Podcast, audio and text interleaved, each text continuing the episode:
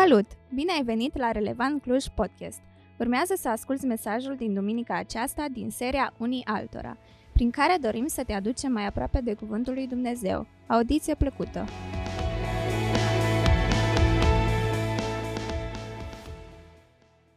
Ne bucurăm să fim în Cluj și când uh, strălucește soarele, că am fost numai când era mai rece.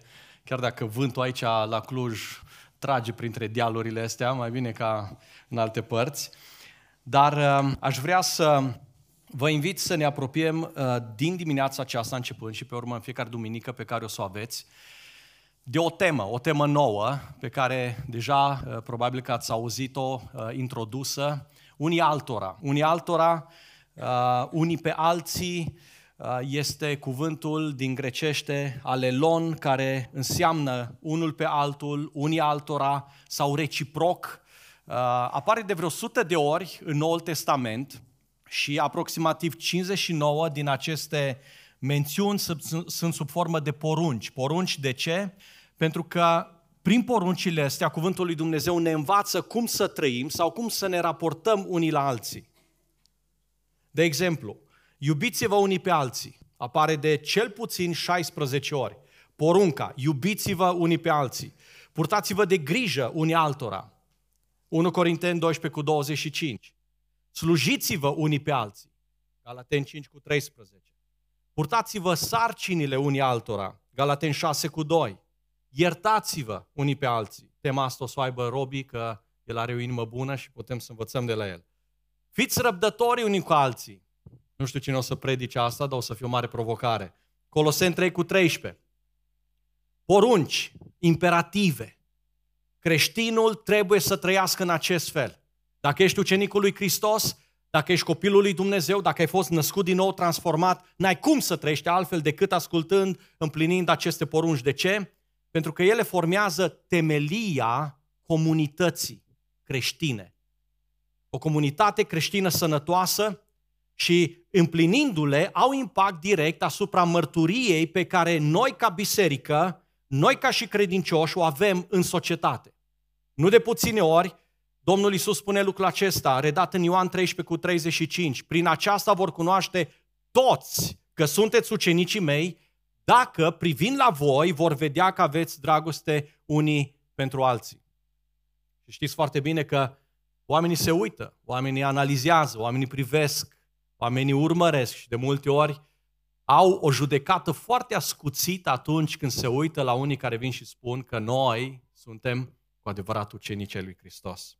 E bine, întreaga serie de predici va fi despre comunitate, despre biserică.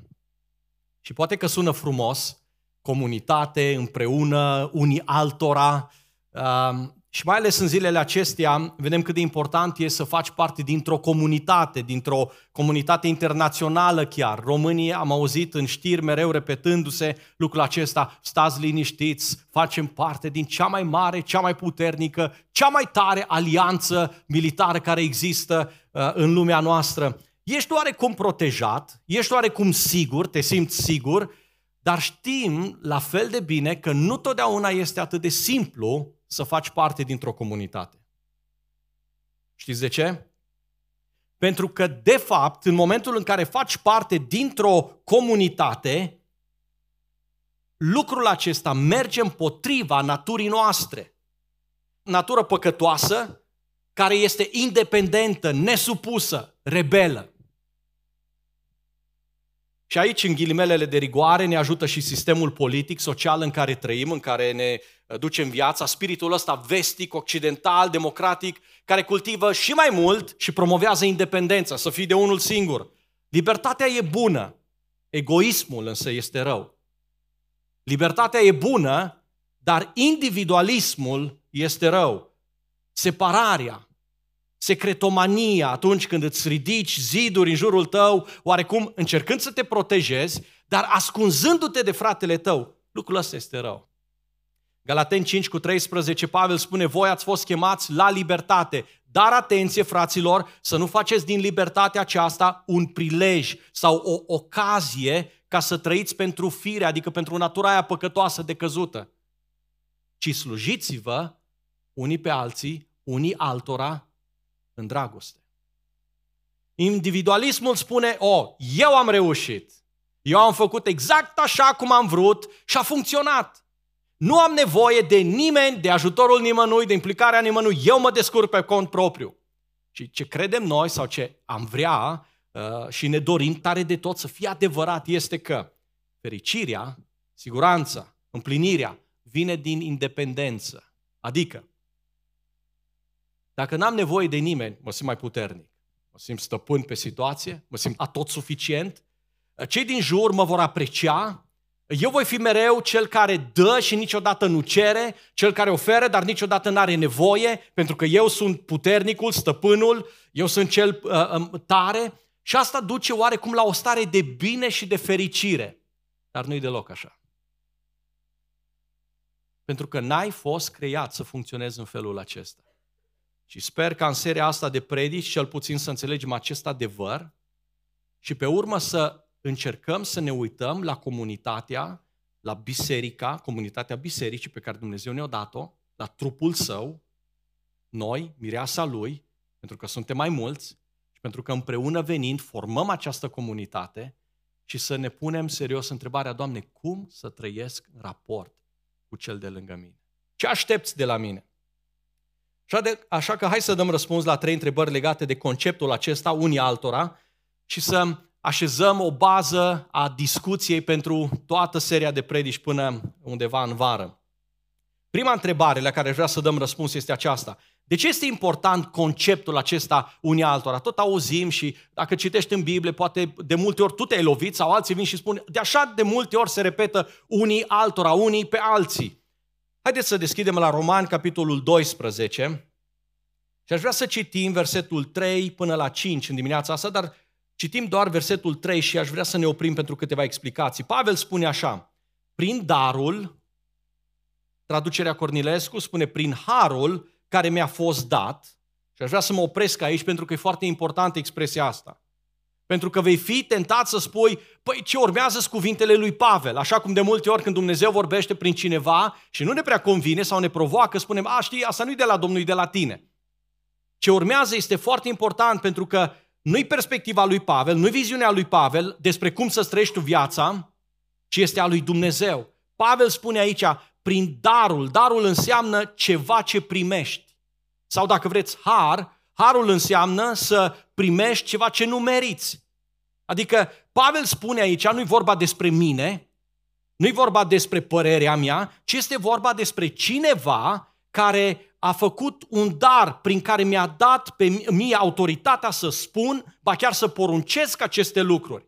Așa că, două pasaje care să ne ajute să înțelegem mai bine lucrul acesta. Mai întâi, Roman capitolul 1, versetul 5, unde în salutul scrisorii Pavel spune așa, vorbind despre Hristos, spune, prin care am primit harul și apostolia, adică apostolatul, ca să aducem pentru numele Lui la ascultarea credinței pe toate neamurile. Efeseni 4, 7 la 11, el spune așa, fiecăruia dintre noi ne-a fost dat harul după măsura darului lui Hristos.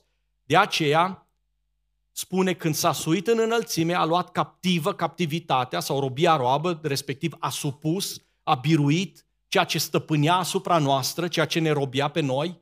Și pe urmă, Hristos fiind acolo la dreapta lui Dumnezeu, zice Pavel, a făcut ceva extraordinar a dat daruri oamenilor. Și ce înseamnă acest asui, dacă nu tocmai faptul că înainte se coboruse în părțile de mai jos ale pământului. El, cel care s-a coborât, este același cu cel care s-a suit deasupra tuturor cerurilor ca să umple toate lucrurile și a dat daruri oamenilor. Dar vine o explicație. Și el i-a dat pe unii apostoli pe alții profeți, pe alții evangeliști, păstori și învățători. Citatul acesta pe care Pavel îl spune aici este din Psalmul 68. Fiul lui Dumnezeu se va coborâ pe pământ, se va duce în slava lui Dumnezeu la dreapta lui și va da daruri oamenilor. Și acum Pavel vine și spune, mie, prin harul care mi-a fost dat, care har, care dar, descoperirea aceea a lui Hristos, revelația lui Hristos, planul lui, mi s-a dat autoritatea să vă transmit, să vă spun lucrurile acestea. Și le spun fiecăruia dintre voi. Nu selectiv în biserică, nu doar liderii, nu doar cei care slujesc, nu doar cei care au fost aleși să facă anumite slujbe speciale, ci vă spun vouă, fiecăruia, ce vă spun. Cum să vă comportați unul cu celălalt. Să nu aibă despre sine o părere mai înaltă decât se cuvine, și să aibă simțiri cumpătate despre sine, potrivit cu măsura de credință pe care a împărțit-o Dumnezeu fiecăruia. De ce e importantă relația asta unii cu alții? De ce e important conceptul unii altora? De ce nu-i suficient doar să-l aud și să spun când am chef, când mă simt bine, mă duc să slujesc, mă duc să mă apropiu de fratele meu, îl consider ca frate al meu și când nu, pot să îl pun deoparte. Iată câteva răspunsuri concrete aici. Primul, este planul lui Dumnezeu pentru om. Dumnezeu ne-a creat ca să trăim în comunitate. Așa ne-a creat, așa ne-a programat. De aceea fiecare om resimte legăturile, relațiile, părtășia drept o nevoie. E o nevoie de care te lovești dacă te izolezi prea mult. De exemplu, unii se izolează, dar nu poți trăi izolat te retragi pentru un timp ca să te reculegi, ca să te resetezi, ca să te recalibrezi, ca să te refaci, ca să te recreezi, dar pe urmă ai din nou nevoie de comunitate și vii și cauți și îți dorești, ba chiar tânjești după apropiere, după comunitate, după părtășie. Dumnezeu l-a creat pe Adam cu nevoia asta să relaționeze, să se raporteze la cineva. Și de fapt chiar Adam a sesizat nevoia asta în momentul în care Dumnezeu i-a adus toate animalele prin fața lui și i-a pus nume fiecăruia și ceva în el s-a trezit. Nevoia asta cu care Dumnezeu l-a creat a început să-i dea imbolduri, impulsuri. Și cum e să mergi prin casă câteodată așa un pic mai morocănos, mai, mai, mai, uh, eu știu, mai agitat și te întreabă soția, dar ce cu tine? Și zici, am chef să mănânc ceva, dar nu știu ce. Da? Cred că unii mă înțeleg, după cum. Ok? Depinde de ora la care faci lucrul ăsta. Okay? Ceva de genul, ceva de genul a simțit și Adam. Nu știu cum îmi rezolv nevoia asta, nu știu cum o împlinesc, nu știu exact uh, de unde vine și ce cu ea, dar simt Că este un gol, este o lipsă acolo. Așa că Dumnezeu la doarme și știm foarte bine, o creează pe Eva și o aduce la el. Vă aduceți aminte de reacția lui Adam când a găsit acel lucru după care umbla? Doamne, cine-i aceasta? Ce face aici? Asta e casa mea. Pe mine mai așezat aici, grădina mea. Ce să fac cu ea acum? Ia-o! Mi-a luat fericirea, mi-a luat libertatea, independența. Poate zici, Claud, din ce Biblie citești? Folosesc eu NTR-ul, dar nu-i neapărat uh, uh, ce scrie aici. Adam nu face deloc așa. De ce? Adam exclamă ceva extraordinar. Wow! În sfârșit, cineva cu care pot avea relație, cineva cu care pot trăi în comunitate, cineva care îmi satisface această nevoie. De ce? Dumnezeu l-a creat cu acest gol, cu această nevoie.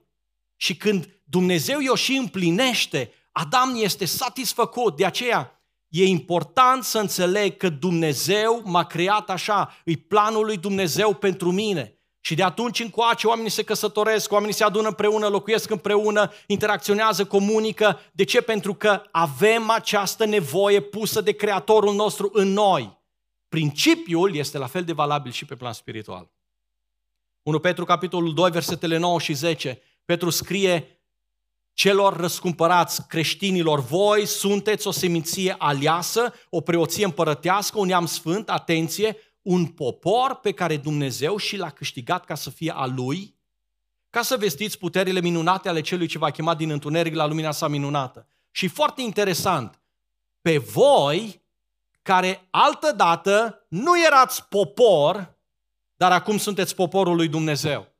Observă două lucruri aici. Primul, pluralul. Voi sunteți. Nu-i doar unul, nu doar, nu doar indivizi separați, ci voi împreună, mai mulți menționați împreună. Și apoi observă expresia, nu erați un popor. Pentru că ce se vorbește aici, despre ce vorbește Petru aici, nu e vorba despre români, uh, care se leagă prin sânge și etnie, nu e vorba despre maghiari, nu e vorba despre americani, e vorba despre un popor format din indivizi luați din toate aceste popoare, din orice familie, din orice seminție, din orice etnie, dar pe care Dumnezeu nu interacționează cu ei doar individual, ci îi aduce împreună într-o comunitate, în biserica lui, în trupul lui, în mireasa lui și el spune, v-am făcut și vă numesc un popor, un popor nou format, biserica. E planul lui Dumnezeu. E exact așa cum Dumnezeu și-a imaginat. De aceea, când vorbesc, de ce e important unii altora? Lasă-mă cu chestia asta. Când am eu chef, mă duc să lucrez. Când am eu chef, slujesc. Când am eu chef, mă implic. Nu, nu. Dumnezeu te-a creat cu nevoia asta. Doi, este modul prin care Dumnezeu identifică pe cei care sunt ai Lui.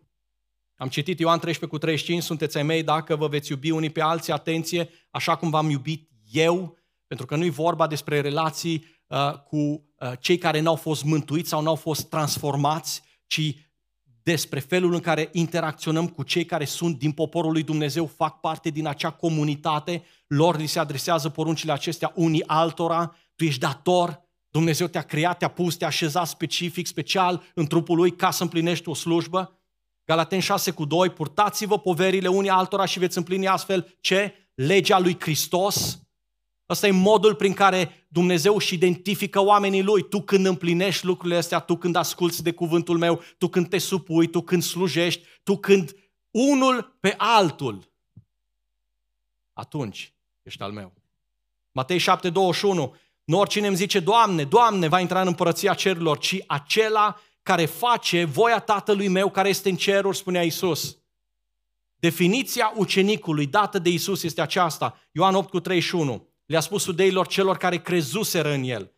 Dacă rămâneți în cuvântul meu, atunci sunteți într-adevăr ucenicii mei. Identificarea asta, importantă.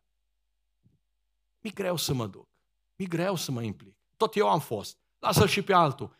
Când mă sustrag de la a trăi conceptul ăsta unii altora, eu mă sustrag modului în care Dumnezeu lucrează, în care Dumnezeu planifică și modul în care El mă identifică că sunt al Lui.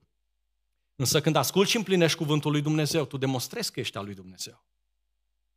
Așa că ucenicul lui Iisus n-are cum să spună, nu mă interesează viața fratelui meu. Nu-mi pasă, nu știu, uh, nu mă interesează ce simte, uh, nu știu ce poveri poartă la momentul acesta, nu știu care sunt frământările lui, dar știi, trăim într-o lume atât de provocatoare, fiecare le are pe ale lui, fiecare să se descurce și eu am destule cu ale mele. Nu pot să-l iert sau nu pot să trec peste ce mi-a făcut, nu vreau să ajut. Unii vin și spun, știi, eu nu-i fac rău, dar nu-i fac nici bine. Nu există pentru cenicul lui Hristos să aibă gândirea asta, să aibă mentalitatea asta. Toate acestea sunt porunci pe care ucenicul lui Isus le va împlini, demonstrând prin împlinirea lor că este real, adevărat, autentic. 3. Este cadrul în care Dumnezeu lucrează. Biserica, comunitatea bisericii este cadrul în care Dumnezeu lucrează. Pentru că acolo fiecare dintre noi suntem protejați, ai nevoie de încurajare, unde te duci când ai nevoie de susținere, de înțelegere, de învățătură, de îndrumare? Te duci la frații tăi care și ei, sub autoritatea lui Dumnezeu, a Duhului Său cel Sfânt, îți vorbesc din partea lui Dumnezeu, te învață, te conduc. 1 Corinteni, capitolul 12, versetul 7, când Pavel vorbește despre felul în care Dumnezeu ne-a așezat și ne-a, ne-a, ne-a adunat și ne-a așezat în trupul Lui, dându-ne fiecăruia câte un dar, câte o chemare, spune așa, fiecăruia îi este dată manifestarea Duhului pentru cine?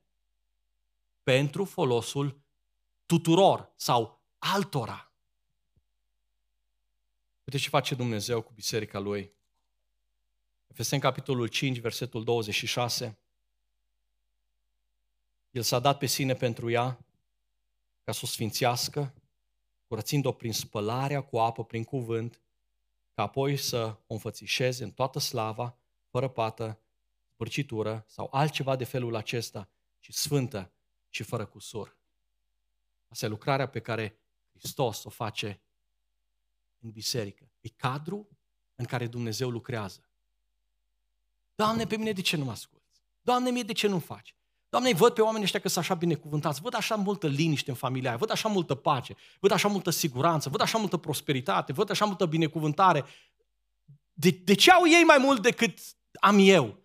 Oare nu cumva pentru că ești în afara acestui cadru, crezând doar că ești copilul lui Dumnezeu, dar tu de fapt nu ești? Asta e o mare provocare.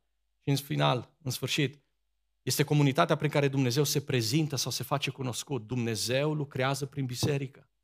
Dumnezeu se prezintă pe sine prin biserică. Feseni, capitolul 3, versetul 10, spune pentru ca domniile, stăpânirile din locurile cerești să cunoască azi prin biserică înțelepciunea nespus de felurită a lui Dumnezeu. Știi că dacă te uiți la biserică, vezi caracterul lui Dumnezeu, vezi intențiile lui Dumnezeu, pentru că te uiți la niște oameni care n-au fost mai buni ca alții, care nu s-au născut privilegiați, care, care n-au fost păstrați pentru un, un moment special. Nu. Te uiți la oameni la fel de păcătoși, la fel de depravați, dar care au răspuns cu credință față de lucrarea, față de jertfa lui Hristos. Și vezi bunătatea și mila și dragostea lui Dumnezeu atât de bine. Pentru că atunci când te uiți la biserică, vezi crucea lui Hristos acolo. Vezi mila lui, vezi îndurarea lui. El care nu trebuia să părăsească cerul, el care nu trebuia să moară pentru sine, dar a făcut asta din dragoste pentru cine a venit în biserică și prin credință s-a lipit de comunitatea lui Hristos. 2 Corinteni, capitolul 5, versetele 18 la 20. Tot Pavel vine și spune un lucru extraordinar. Pentru că n-ai cum să faci lucrul ăsta decât în momentul în care tu singur, tu însuți ai fost transformat, schimbat. El spune așa, toate acestea sunt de la Dumnezeu, care prin Hristos ne-a împăcat cu sine și ne-a dat nou mesajul împăcării. Nu poți să vorbești despre naștere din nou, nu poți să vorbești despre împăcarea cu Dumnezeu, nu poți să vorbești despre transformare, despre mântuire, dacă tu, dacă tu n-ai simțit, dacă tu n-ai experimentat lucrurile astea, dar după ce le-ai experimentat și faci parte din comunitatea lui Hristos, din biserica lui Hristos, Pavel spune ceva extraordinar aici. Dumnezeu ne-a încredințat nouă, versetul 20, versetul 19, ultima parte, cuvântul sau mesajul împăcării. Deci noi, versetul 20, suntem ambasadori sau trimiși ai lui Hristos și ca și cum însuși Dumnezeu ar îndemna prin noi, vă rugăm, în numele lui Hristos, împăcați-vă cu Dumnezeu. Mesajul nostru are aceeași calitate, autoritate, profunzime ca și mesajul lui Dumnezeu. De ce? Pentru că te-a făcut una cu El. Așa biserica este modul prin care Dumnezeu lucrează și se prezintă pe sine. E bine, ori de câte ori îți aduci aminte de provocarea asta, ori de câte ori dai de porunca aceasta, unii altora, unii altora, iubește, iartă, slujește, implică-te, ajută, poartă poverile. Știi că lucrul ăsta nu este un moft al lui Pavel? Știi că lucrul ăsta nu este o găselniță de a liderilor bisericii, ci că vine direct din partea lui Dumnezeu. Probabil că te întrebi bine, dar cum aplic lucrurile astea? Pentru că e fain să fii înăuntru, e fain să faci parte din biserică, dar știm că nu totdeauna este simplu.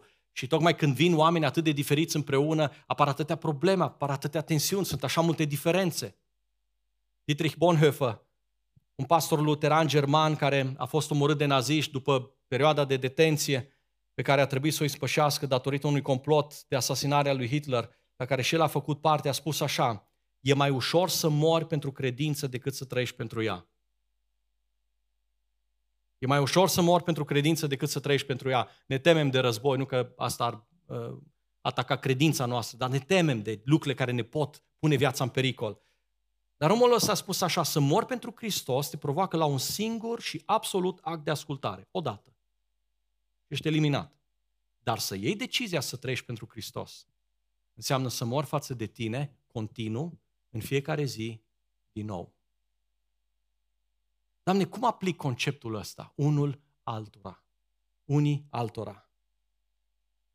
Da, traiul în comunitate aduce provocări, dar aduce și mari binecuvântări și împliniri.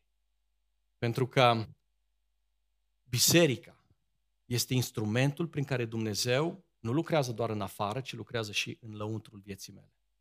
Tocmai ca să-mi împlinesc scopul pentru care am fost creat. Știați-vă ce spune Pavel aici? Prin darul care mi-a fost dat, vă poruncesc, vă provoc, vă îndemn la lucrul acesta, pe fiecare dintre voi ce? Să nu aibă despre sine o părere mai înaltă decât se cuvine și să fiți modești în gândirea voastră, fiecare după măsura de credință pe care i-a dat-o Dumnezeu. Patru lucruri. 1. O gândire noită. Spun fiecăruia dintre voi să nu aibă despre sine o părere mai înaltă decât se cuvine. Dacă vrei să trăiești în comunitate, trebuie să gândești diferit.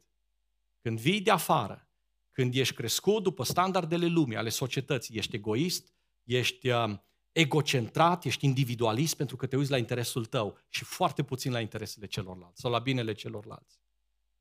De aia, gândirea trebuie să fie noită. Hupofroneo, hupo deasupra, mai înalt, froneo, mai mult decât a gândi, este un mod de gândire, o mentalitate. Este convingerea aceea care, în final, duce la un tipar prin care tu vei judeca lumea și vei acționa în baza lui. Deci Pavel spune, avea o părere mai înaltă despre sine, nu e doar un gând, este un mod de viață. Și când tu vii cu ăla în comunitate, n-ai cum, nu există compatibilitate pentru că ăla distruge, separă. Nici de cum nu adună lucrurile. Omul lumesc netransformat este arogant, este egoist. Totul este despre el. Unii s-au mai rătăcit și prin biserică. Și greu să păstrezi unitatea trupului când ai oameni de genul acesta. De aceea Pavel vine și spune, prin autoritatea pe care mi-a dat-o Dumnezeu, apostolia pe care mi-a dat-o, vă spun, nimeni să n-aibă o părere despre sine mai înaltă decât se cuvine. Dar ce să aibă? O inimă smerită. Fiți modești în gândirea voastră. Fiți modești în gândirea voastră. Contrar a tot ceea ce te învață societatea, contrar a tot ceea ce simți în anumite momente. Pentru că fiecare avem dorința asta sau, sau impulsul ăsta să ne lăudăm, să ne prezentăm, să, să uh, atragem atenția asupra noastră, reflectorul să fie pe noi. Inimă smerită. Biblia spune foarte clar, Dumnezeu stă împotriva celor mândri. Știți sportul ăla sumo? Cam asta este imaginea. Dumnezeu se așează în poziție de luptă, de război împotriva celor mândri. Dar dă har celor smeriți. de dacă vrei să faci parte din comunitate, trebuie să îți lași inima smerită înaintea lui Dumnezeu. Trei, o voință pe care să o ții sub control. Pentru că a avea o părere mai înaltă despre tine decât se cuvine, este o alegere. Implică voința ta, conștiința ta, sentimentele tale. Tu știi, te macini cu ele și cauți să-ți satisfaci setea aia din, din inima ta, idolul ăla care este acolo și cere controlul, cere uh, să fie vizibil, cere atenție. Când ai de-a face cu cineva mândru și arogant, persoana aceea a ales să fie așa. E cineva care a respins harul lui Hristos, pentru că în momentul în care stai în fața crucii lui Hristos îți dai seama că n-ai cum să stai arogant, mândru, trufaș înaintea lui. Crucea te smerește, crucea te copleșește. Când stai acolo vei și spui, Doamne, cu ce am contribuit eu? Cum de-a meritat ca Tu, Dumnezeu infinit, să mor pentru mine? De aia voința trebuie ținută sub control. Pavel vine și spune, o, nenorocitul de mine, cine mă va scăpa de acest trup de moarte? De ce? Cu mintea, cu omul nou, am priceput legea lui Dumnezeu, o iubesc, o accept și vreau să o trăiesc. Problema este că trăiesc în trupul ăsta și aici găsesc o lege a păcatului care mă trage împotriva legii primite din partea lui Dumnezeu. În fiecare zi trebuie să te umpli de Hristos, te umpli de prezența Lui, de cuvântul Lui, de harul Lui, de puterea Lui ca să biruiești în lupta asta.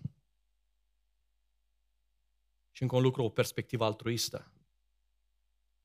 Pentru că Pavel încheie versetul 3 spunând fiecare, după măsura de credință pe care a dat-o Dumnezeu, să înceapă să se orienteze în jurul lui. Dumnezeu ți-a dat, ți-a încredințat daruri, Dumnezeu ți-a dat o chemare ca tu să începi să slujești. Descoperă-ți darurile astea și nu mai trăi numai pentru tine. Filipeni, capitolul 2, versetul 3 în continuare. Fraților, nu faceți nimic din ambiție egoistă, nici din îngânfare, ci în smerenie considerați pe alții mai presus decât pe voi înșivă. Fiecare din voi ar trebui să fie preocupat. Preocupat aia înseamnă intenție, înseamnă alegere, voință, să, să fac un plan. Am, am viața mea unde trebuie să pot grijă de mine, de familia mea, dar am porunca asta care mă face să spun, Doamne, Tu mi-ai dat ca să fiu o binecuvântare pentru ceilalți, de aceea îl pun pe plan, îl pun pe program, eu vreau să ajut intenționat. Fiecare dintre voi ar trebui să fie preocupat nu doar de interesele lui, ci și de ale altora. Și de unde vin toate astea? Să aveți în voi gândul acesta care era și în Hristos. El, care era Dumnezeu, s-a dezbrăcat de sine însuși, de slava Lui, de gloria Lui și a venit pe pământ. A avut mentalitatea de slujitor, de rob, tuturor, supunându-se voi lui Dumnezeu, dar supunându-se și mersului și oamenilor de multe ori, stând acolo smerit, pentru că era smerit de fapt Tatălui, celui care l-a trimis. Perspectiva altruistă, altfel nu poți să trăiești în comunitate. Altfel intri mereu în conflict. Altfel îi spulberi pe toți din jurul tău. E bine, în final, care este chemarea mea în cadrul trupului? Ce facem aici? Doamne, m-ai pus în biserică ta, am înțeles că e important, am înțeles că trebuie să se întâmple ceva schimbări în viața mea, dar de ce? Care e scopul? Care e chemarea? Care e rolul meu aici? Păi un rol este acesta, să păstrezi unitatea. Versetul 4 și 5 spun așa, pentru că, așa cum într-un trup, avem mai multe mădulare și nu toate au aceeași funcție. Tot astfel și noi, care suntem mulți în biserică, în trupul lui Hristos, în această comunitate a credinței, suntem un singur trup în Hristos, iar în mod individual ne suntem mădulare unii altora. Și observați expresia un trup. Și când spui de trup, te referi la ceva care este unitar, un tot unitar, păstrează unitatea trupului. De ce? Pentru că atunci când strici unitatea trupului, îți dăunezi ție. Ține minte? Tu ai nevoie de comunitate. Tu ai nevoie nu de orice comunitate, ai nevoie de comunitatea în care Dumnezeu se manifestă, se descoperă, lucrează, e prezent. Când strici unitatea trupului, îți dăunezi ție în final, pentru că ăsta e cadrul în care tu crești. Ăsta e cadrul în care ești format. Ăsta e cadrul în care ești transformat după chipul lui Hristos în fiecare zi. Cum strici unitatea? Toți știm. Prin bârfă, prin neimplicare, prin pasivitate, prin neiertare. Cum lucrezi la unitate, cum păstrezi unitatea, având întotdeauna un cuvânt de încurajare. Frate, mă bucur pentru tine. Dăm voie să mă rog pentru tine. Sună-l pe celălalt. Cum îți merge? Ce faci? M-am gândit la tine. Când ești implicat în felul acesta, tu clădești, păstrezi unitatea trupului. Doi, mai multe mădulare, spune Pavel aici, suntem mai multe mădulare, asta înseamnă acceptă și caută să promovezi diversitatea. Și am pus acolo cuvântul ăla foarte important, biblică. Pentru că astăzi diversitate înseamnă orfel, tot felul de, de bazaconii. Dar Dumnezeu vine și spune, nu căuta uniformitatea în biserică. Nu toți cu același stil, nu toți cu aceeași percepție, în absolute, în lucrurile importante, da, suntem acolo uniți, dar v-am dat diferite duhuri.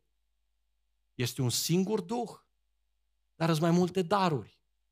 Și vi le-am dat prin Duhul Sfânt tocmai ca să puteți acoperiți diverse nevoi cu care voi, fiecare dintre voi, vă confruntați în viața aceasta. Nu toate au aceeași funcție. Mădularele sunt diferite și în mod individual, spune Pavel aici, suntem mădulare unii altora și ăsta e ultimul gând, fi mereu activ. Caută să fii mereu activ.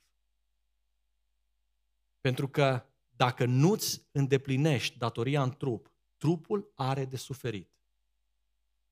Ați auzit spunându-se de multe ori, păi să fac alții. Eu am făcut, eu mă retrag. Uh, nu uita un lucru. Fiecare suntem în mod individual mădulare unii altora. Și fiecare are o funcție. Nu toate mădularele au aceeași funcție, spune Scriptura. În momentul în care tu te retragi, când tu te oprești, nevoia pe care slujirea ta urma să o împlinească rămâne neacoperită. Și trupul are de suferit. Unitatea trupului are de suferit. Un mădular pasiv dăunează trupului. Un mădular pasiv oprește dinamica și funcționalitatea trupului. Când unul din mădularele noastre e anchilozat, nu mai funcționează, în momentul acela tot trupul este frânat în dinamica lui. Devii o piedică, devii o frână. Și ține minte un lucru. Noi nu suntem doar un trup. Pentru că de multe ori ne gândim la asta, oh, biserica e un trup, noi funcționăm ca un trup. Și a funcționa înseamnă că fiecare trebuie să fie activ, să fie implicat. Pentru foarte mulți oameni care se numesc creștini pe lumea, în lumea noastră, uh, uh, apartenența la trupul bisericii sau lui Hristos e ceva de genul uh, un, un animal împăiat. M-au pus și pe mine acolo în biserică, ca și cum biserica este un, un fel de trofeu pe care Dumnezeu l-a așezat într-un muzeu. Și cine vrea să vadă biserica, adică trupul bisericii, să meargă acolo să se uite. Nu, trupul este activ, funcționează, e viu, e dinamic, nu e static, nu e inert, nu e mort, ci este în mișcare. Așa că vreau să vă provoc ca toată seria asta de mesaje să începeți să așezați convingerea aceasta că unii altora nu e, o, nu e un bas, nu e, o, nu, e o, nu e un moto fain, motivator, este o poruncă a lui Hristos, este o poruncă a lui Dumnezeu. Iubiți-vă unii pe alții, slujiți-vă unii pe alții, întotdeauna. Iertați-vă unii pe alții, întotdeauna. Și chiar și atunci când am motiv, când am bază, da, întotdeauna. Iertați-vă unii pe alții. Poți zidi sau poți distruge, poți fi încurajator sau poți să fii un demoralizator. Alege să fii omul ăla care a înțeles că trupul, biserica, comunitatea creștinilor este de la Dumnezeu, este dată de El. Nu uita că nu există conflicte care să nu poată fi rezolvate. Nu există diferențe care să nu poată fi depășite, trecute. Nu există individualism și egoism care să ne poată despărți atunci când fiecare înțelege locul lui, rolul lui, așa cum Dumnezeu l-a așezat în trup. Și vreau să facem acum, în final, un lucru. Poate l-ați mai auzit și la alții. Și să începem cu partea mai faină. Uită-te la cel din lângă tine, și în stânga și în dreapta, ca să nu ai preferați, și îi spune ai nevoie de mine. Vă simțiți bine? ok? Ai nevoie de mine, ai nevoie de mine. Și acum vreau să te uiți la fel la el și să-i spui următorul lucru. Am nevoie de tine. Ok? Pentru că asta înseamnă comunitate, asta înseamnă relație, asta înseamnă să fii conectat cu trupul lui Hristos. Haideți să ne ridicăm și aș vrea să ne luăm preț de câteva momente, un timp de rugăciune. Nu știu cum ai privit tu la biserică? Nu știu dacă ești parte din biserica relevant sau nu. Nu știu dacă ești în căutarea unei biserici sau nu. Nu știu cât de mult a contat pentru tine mersul la biserică. Poate că e doar bifat acolo în calendarul tău, duminica trebuie să mergi la biserică, m-a învățat mama, tata sau poate chiar bunica sau pur și simplu conștiința te îndeamnă să te duci și tu din când în când la biserică. Dar vreau în dimineața asta să înțelegi un lucru și vreau să te rogi pentru el în aceste momente. Doamne, sunt creația ta. Și în momentul în care tu m-ai creat, tu te-ai gândit la mine și nu doar m-ai lansat în lumea asta ca un atom care să plutească în univers, ci m-ai așezat într-o comunitate, în primul rând în relație cu tine. Dar pe urmă m-ai așezat în comunitatea cu toți cei pe care tu i-ai smuls din împărăția întunericului i-ai iertat de păcate, le-ai spălat viața, i-ai înnoit și ai așezat în împărăția Fiului Tău. Doamne, îți mulțumesc că ai făcut lucrul ăsta cu mine. Dar te rog, nu lăsa inima mea, nu lăsa mintea mea, nu lăsa ființa mea să fie atinsă de păcat în continuare și să cad prada acestei mentalități că și în biserică pot să continui să trăiesc egoist, individualist. Ajută-mă să înțeleg că Tu te manifesti prin oameni. Și frații mei, surorile mele sunt aici ca să-mi vorbească din partea Ta. Tu le-ai dat daruri pe care eu poate nu le am și am nevoie de slujirea lor ca să fiu ridicat, să fiu sfințit, transformat în continuare după chipul Tău. Doamne, am nevoie de Tine, dar am nevoie de ei. Și am nevoie de ei nu doar duminică, am nevoie de ei zi de zi. Am nevoie să mă supun vigilenței lor, am nevoie să mă supun analizei lor, evaluării lor, să stau cu viața mea deschisă înaintea lor și Tu să vorbești prin ei ce nu este ok în viața mea ca să întreb de ce. Doamne, vreau să fiu curat, sfânt înaintea Ta. Știu că nimic întinat și pătat nu va putea să moștenească cerul. De aceea am nevoie ca Tu să mă cure, să mă sfințești și dacă m-ai pus în trupul Tău, ajută-mă să accept lucrarea pe care o faci în viața mea prin frații mei. De aceea te rog, Tată, vino peste mine. Vino, Duhule Sfânt, și curățește gândirea mea, curățește simțirile mele, sentimentele mele, atitudinile mele. Și, Doamne, vreau să fiu al Tău, vreau să fiu sfânt, curat, dedicat, pasionat de Tine în absolut orice domeniu. Doamne, am nevoie de Tine.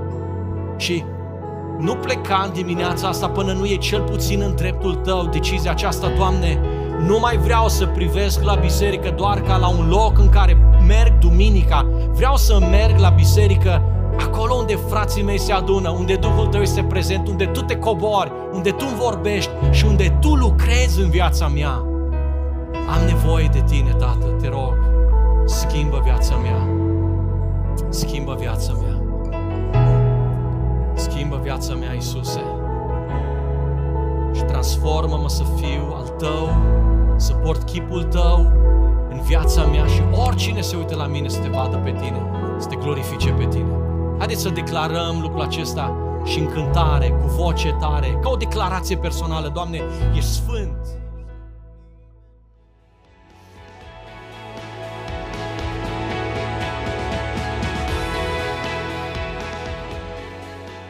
Mulțumim că ai ascultat acest mesaj din seria Unii Altora. Te așteptăm la noi pe site www.relevantcluj.ro pentru mai multe resurse și pe rețelele noastre de socializare de Facebook și Instagram.